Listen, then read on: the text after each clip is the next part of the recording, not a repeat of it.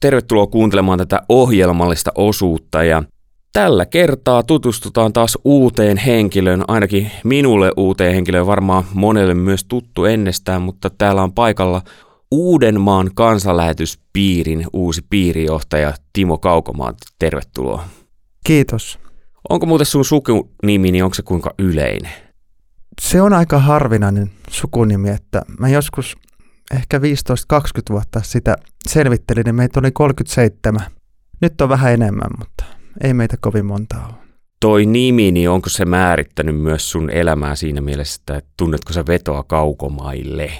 No osiltaan joo, että mä ihan tykkään matku, matkustamisesta ja on käynyt sitten jonkun verran maailmalla.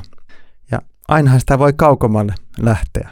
Jos mennään ihan sun lapsuuteen, niin missä vaiheessa sä oot tullut seurakunnan piiriin alun perin? Onko, muistatko? Joo, tota, mä kasvoin aika perus luterilaisessa perheessä. Saatettiin joskus käydä joulukirkossa ja ehkä muutonkin sitten, jos oli joku sukutilaisuus. Mutta muuten kouluvierailut, ne rajoittu lähinnä koulu, koulun käynnin yhteyteen ja riparin tietysti kävin aikoinaan Malmin seurakunnassa Helsingissä. Sä oot siis Helsingistä alun perin kotosi? Kyllä. Syntynyt Käpylässä ja sitten kasvanut Pohjois-Helsingissä, Suutarilassa. Joo. Eli Helsingistä juna on tuonut nyt sitten Riihimäelle asti. No kyllä. Joo. Vaasan kautta. Vaasan kautta. Se seurakuntakokemukset, mitä sulla on siellä, niin muistatko sä kuinka paljon niitä opetuksia, mitä sä kuulit silloin? Jäikö ne sillä tavalla mieleen? Jos me ajatellaan vaikka rippikoulua, niin minkälainen kokemus se oli sen puolesta? Riparikokemus oli tosi hyvä. Ja tota, ennen kaikkea mä muistan sen sosiaalisen niin kuin yhteyden ja ilmapiirin siinä. Et se oli tosi hyvä.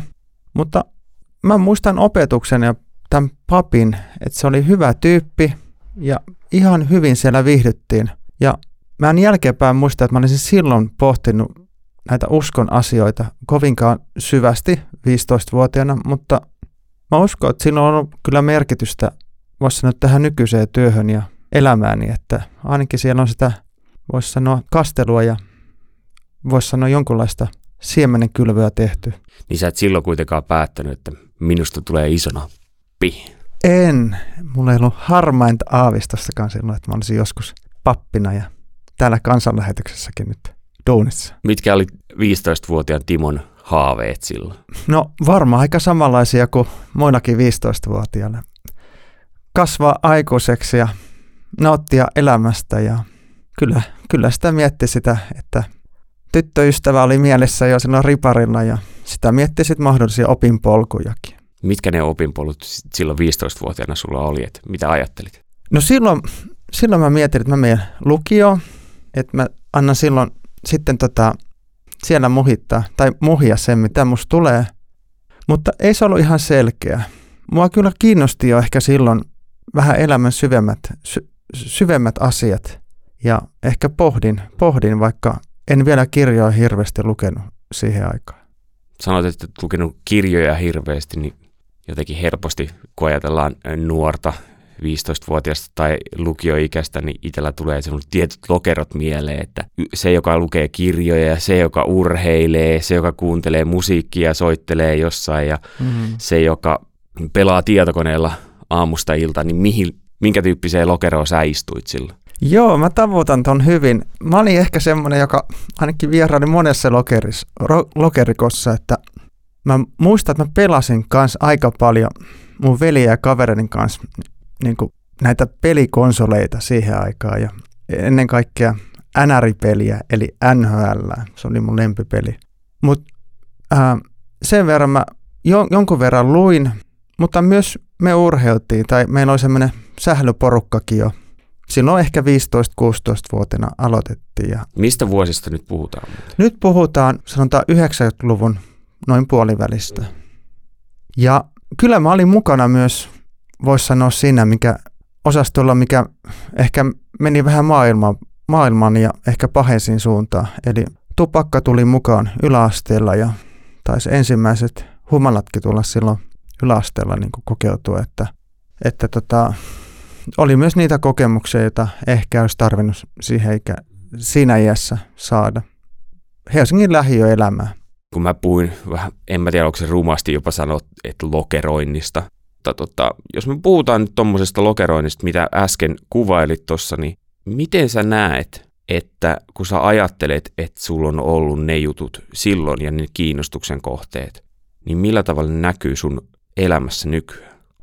Mä näen, että mä oon nyt 44-vuotias, että kaikki se kokemus ja niihin liittyvät ihmissuhteet, hyvät ja huonot ja semmoiset, mitä ehkä ei olisi aiemmin tarvinnut tai ne ei ollut niin hyviä, niin ne on tehnyt musta tämmöisen kuin mä oon. Ja tota, ne on tässä, voisi sanoa piirijohtajan pastorin työssä tosi tärkeää, että ymmärtää elämän erilaisia, voisi sanoa näkyjä ja voisi sanoa elämän kokemusta laajemmin, että, että voisi sanoa, että Siperia opettaa, että on itsekin ollut siellä joskus vähän hunningolla, niin ymmärtää sitä ihmistä, joka ehkä kamppailee samojen asioiden kanssa. Mennään vielä myöhemmin niihin kiinnostusten kohteisiin, koska niin kuin tänä päivänä mua kiinnostaa aina puhua vähän muustakin kuin pelkästään työstä.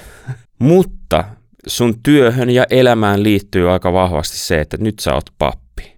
Niin missä vaiheessa päädyit sitten lähteä teologiseen opiskelijaksi ja minkälainen prosessi se oli? Ja oliko sulla ennen sitä ollut joku, missä sä heräsit niin kuin kiinnostumaan uskon asioista? Joo, hyvä kysymys. Ähm, nuorena aikuisena, parikymppisenä, mä sitten aloin pohtia vähän elämän suurempia kysymyksiä. Mä tunnistin jo silloin, että tämmöinen niin näkyvä materiaalinen maailma ei tarjoa mulle sitä lopullista tyydytystä ja vastauksia niihin kysymyksiin, joita mä etsin. Ja sitten mulla oli aika ohut suhde, voisi sanoa melkein olematon kristilliseen kirkkoon, että olin, voisi sanoa, se oli sellainen kulttuurinen tapa, jota harjoitettiin. Mä en silloin tiennyt, että mun äiti rukoili joka ilta iltarukouksen, mutta silloin mä käännyn etsimään muun muassa apua sitten itämaisista, voisi sanoa hengellistä kirjallisuuksista ja kokeilin meditaatiota ja näin. Mä en ollut missään ryhmässä mukana, mutta mä itse etsin ja tein tämmöisiä meditaatioharjoituksia. Tämä vaihe kesti ehkä pari-kolme vuotta. Samalla mä hain sitä omaa, voisi sanoa, opinpolkua ja mahdollista urapolkua.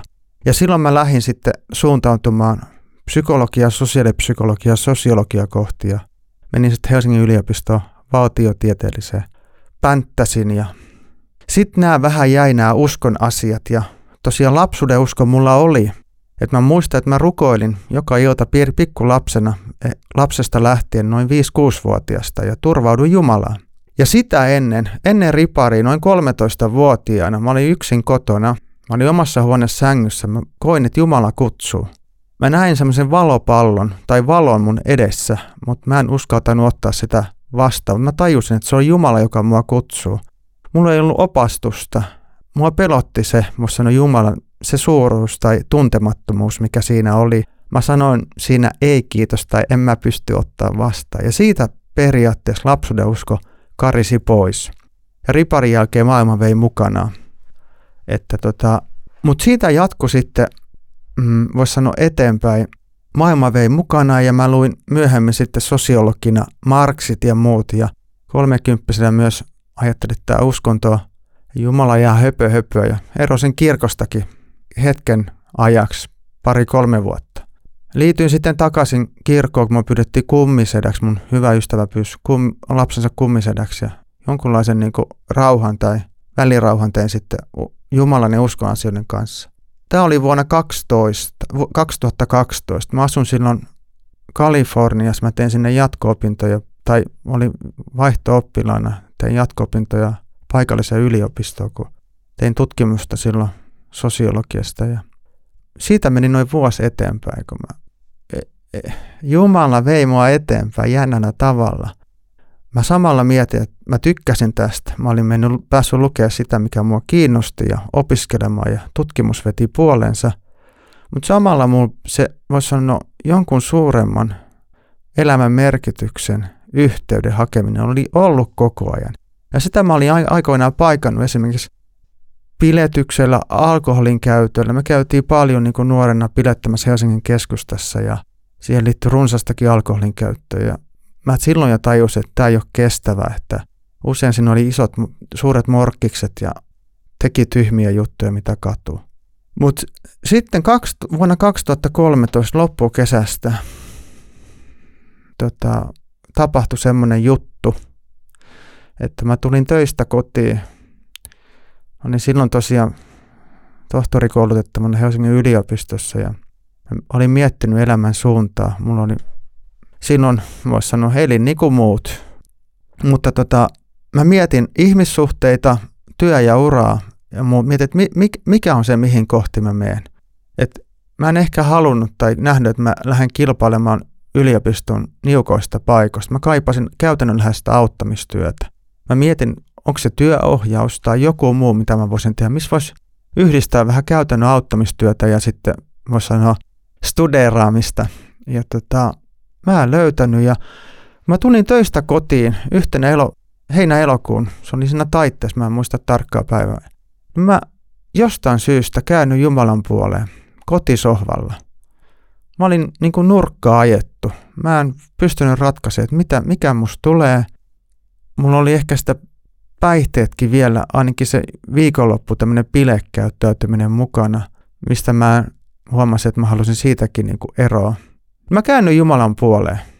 Mä huusin Jumalan puoleen sisimmissä ihan täysin mä päätin turvautua uskon lupauksiin, että, että Jumala auta mua. Mä luotan, että sä autat. Ja mä pysyin siinä. Mä ajattelin, että nyt mä pysyn ja mä turvaan kaikesta, koko olemuksesta, sydämestä, sielusta Jumalaan. Mulla oli silmät kiinni. Mä tein jonkunlaista mie- hengitysharjoitusta. Mä yritin rauhoittaa itseni siinä, voisi sanoa, ahdistuksen keskellä. Mutta sitten mä käännyin Jumalan puoleen ja pysyn siinä, voisi sanoa, joitakin minuuttia. Mä vuodatin sydämeni hänen puoleen ja sielustani huusin häntä, niin Jumala vastasi. Mä tunsin pyhän hengen kosketuksen. Mä sain semmoisen rauhan, mitä mä en aiemmin kokenut. Ja mä tajusin, että Jumala, tää on Jumala, joka nyt mua koskettaa. Siinä hetkessä.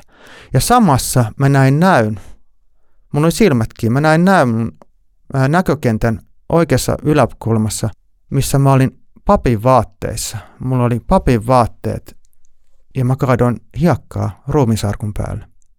Eli mä näin itseni pappina toimittamassa hautaan siunaamista. Tämä näkö kesti noin 20-30 sekuntia. Ja siitä kun mä havahduin kotisohvalta, mä mietin, mitä ihmettä mulle on käynyt. Mä olin niin kuin puulla päähän lyöty. Pel- mä to- Pelottiksi? Ei oikeastaan, kun Jumala oli antanut sen pyhässä hengessä sen rauhan. Mä tajusin, että on kristinusko Jumala, joka mua kosketti. Ja samassa mulla tuli, ja mä tajusin, että Jumala on mulla myös oma tehtävä, kutsumus. Hän kutsuu mut papin työhön. Ja samalla mun tapahtui tämmöinen tiedollis-kognitiivinen suuri muutos.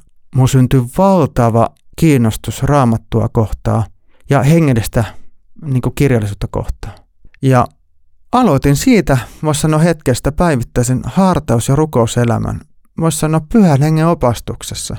Ja sitten ei mennyt kauan, kun mä ha- hakeudun sit paikalliseen seurakuntayhteyteen Helsingin Munkkiniemessä, jossa asun silloin. Mutta silloin mä tiesin, että Jumala kutsui mut papiksi. Mä mietin myöhemmin, että onko se katolinen pappi vai onko se tämä luterinen kirkko. Mä tiesin, että sun, musta tulee niinku pappi. No mä ajattelin, että voi että, mä oon opiskellut koko elämää, nyt saa, nyt saa vähän, niinku, vähän rahaa ja maksettu opintovelat, mutta ei muuta kuin... Sitten mä hain seuraavassa haussa teologiseen mm, 2014 pääsin sisään. Mä olin silloin jatko-opiskelija statuksella myös Helsingin yliopistossa. Mä kävin yhden systemaattisen teologian kurssin syksyllä 2013 vähän testaamassa, onko tämä mun juttu. Et nyt on tämä kokemus tullut ja mä aloitin sitten tämmöistä, voisi sanoa hengellistä elämää elämää. Mä en tuntenut silloin yhtään uskovaista tai voisi sanoa, ää, vois sanoa ihmistä, joka eli seurakuntayhteydessä, niin kuin miten mä sen nyt tällä hetkellä ymmärrän. Mutta mä tykkäsin, mä tajusin, että tämä on mun juttu se niin kuin vahvistui, Jumala vahvisti koko ajan. Mä sain muitakin sitten semmoisia hengellisiä vahvistuksia pyhässä hengessä ja raamatun sanan kautta. Ja sitten mä tapasin, voisi sanoa kristittyjä, jotka halusivat seurata Jeesusta ja jotka ohjaivat mua tähän paikkaan. Mutta se oli, se oli se mun, voisi sanoa, kutsumustarina lyhkäisyydessä tai lyhykäisyydessä. Sä tapasit kristittyjä siellä Munkkiniemen seurakunnassa. Missä... Siellä, joo, kyllä. Siellä mä tapasin ensimmäiset kristityt. Mä huomasin, että nämä on mukavaa sakkia. Juttelin paikallisen pastorin kanssa kutsumuksesta ja se vaan vahvisti sitä.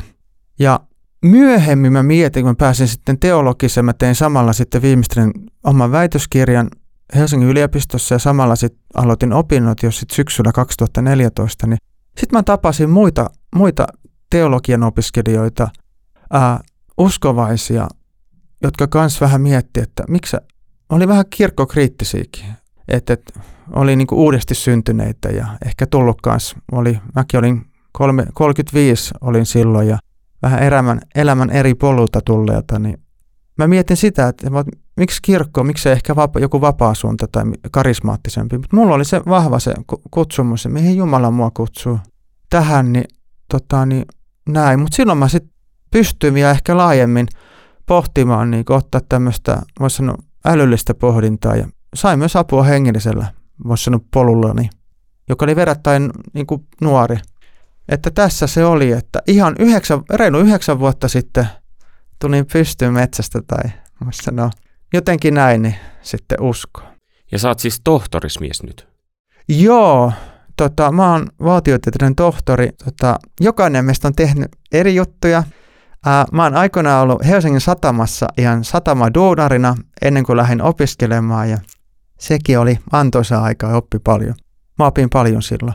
Mutta mä tosiaan pohdin sitä tutkijan uraa ja siihen kuului luonnollisesti sitten se väitöskirjan tekeminen ja mulle avautui semmoinen hyvä paikka semmoisessa mukavassa kansainvälisessä tutkijayhteisössä. Ja mä päätin, että, että vaikka Jumala kutsuu mua papiksi, niin mä en jätä projekteja kesken.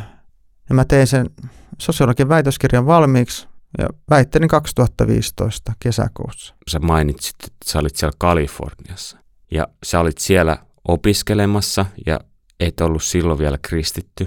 Niin tuliko nämä uskon asiat niin sanotusti päin naamaa siellä? Törmäsikö sä siellä koko ajan näihin?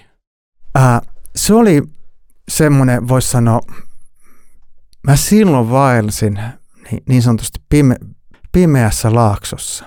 Se oli ajanjakso. Mä itse asiassa siellä liityin, ennen kuin mä tulin takaisin Suomeen, niin liityin takaisin kirkkoon, kun mä olin kuitenkin, mut oli konfirmoitu riparin yhteydessä ja ää, musta tuli kummisetä.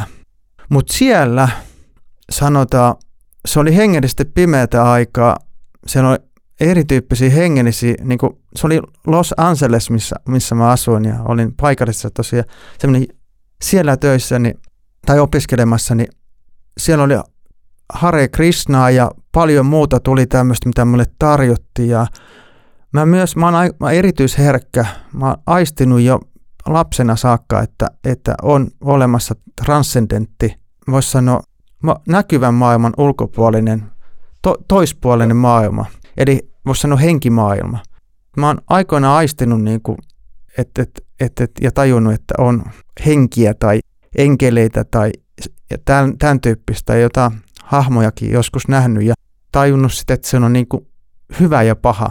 Niin siellä mä sain kyllä myös, niin kuin, voisi sanoa, pahan läsnäolon lähempänä eri tavoin. Ja ehkä se myös osaltaan ohjasi mua niin kuin sitten tota, tutkimaan näitä ja ehkä lähestymään tai avaamaan sitä sielua tai sielun silmiä myös niin kuin kristityn totuuksille ja totta kai Kristukselle, maailman valolle.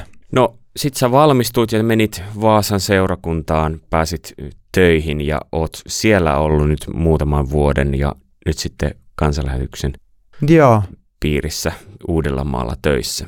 Mutta me varmasti tullaan kuulemaan sun töistä tässä vielä tulevina, aha, tulevissa haastatteluissa, mutta nyt jos me puhutaan, että kuka on Timo Kaukomaa, niin sulla varmaan on harrastuksiakin vielä olemassa.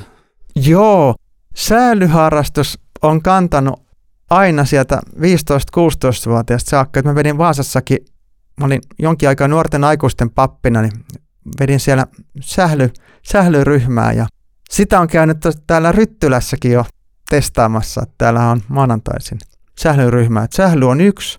Ja sitten mä tykkään käydä vähän kuntosalilla hoitamassa, voisi sanoa, pitämässä itseni kunnossa. Ja, ää, mä tykkään lukea, että mä luen päivittäin ja nyt se on sitä aika paljon teologista ja kirjallisuutta. Olen myös lukenut paljon kansanlähetyksen, voisi sanoa historiaa ja näitä opuksia. Kolme vuotta kansanlähetystä. se on itse asiassa just, just ollut, voisi sanoa sängyn vieressä ja loppusuoralla, että just jo. Jos sinun täytyisi nyt viimeaikaisista kirjoista suositella yksi, niin mitä sä suosittelisit ja miksi? No viimeinen kirja, mitä mä luin, niin on emerituspiispa Eero Huovisen Sielujen puolustaja. Mä oon itse nyt aloittanut piirijohtajan työt ja sanotaan, että tämä oli niin kuin, tämä Eero Huovisen kirjan hänen elämän kertomissa. Hän käy läpi omaa henkilöhistoriaa ja suhteessa papin ja piispan työhön ja myös aika niin kuin avoimesti myös rauttaa niitä henkilösuhteita ja arvioi muita piispoja. Hän puhuu myös johtajuudesta. Niin tota, se on yksi hyvä, varsinkin jos on hengellisessä työssä tai jonkunlaista esimiesasemassa, niin mä itse mietin, että miten mä voin tässä toimia niin kuin uudemman piirin parhaaksi hengellisenä johtajana, mutta myös ehkä toiminnallisena johtajana. Se on hyvä kirja. Mm, paljon olisi muuta. Totta kai se kolme vuotta niin kuin kansanlähetystä, eikö se sen nimi ollut? Kyllä. Sitä mä voin suositella ja varsinkin niille, jotka on ehkä tulossa kansanlähetysyhteisöön mukaan.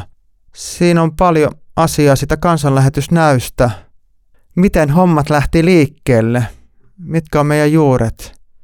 Se on, se on kans niin kuin itse, itse on tykännyt. Ja paljon muitakin on mielessä, mutta ehkä nämä kaksi. Nyt kun sä aloitat uudella maalla, niin mikä sua innostaa eniten? No, mua innostaa kaikista eniten evankeliumi ja siihen liittyvä, voisi sanoa, kristillinen yhteisöelämä.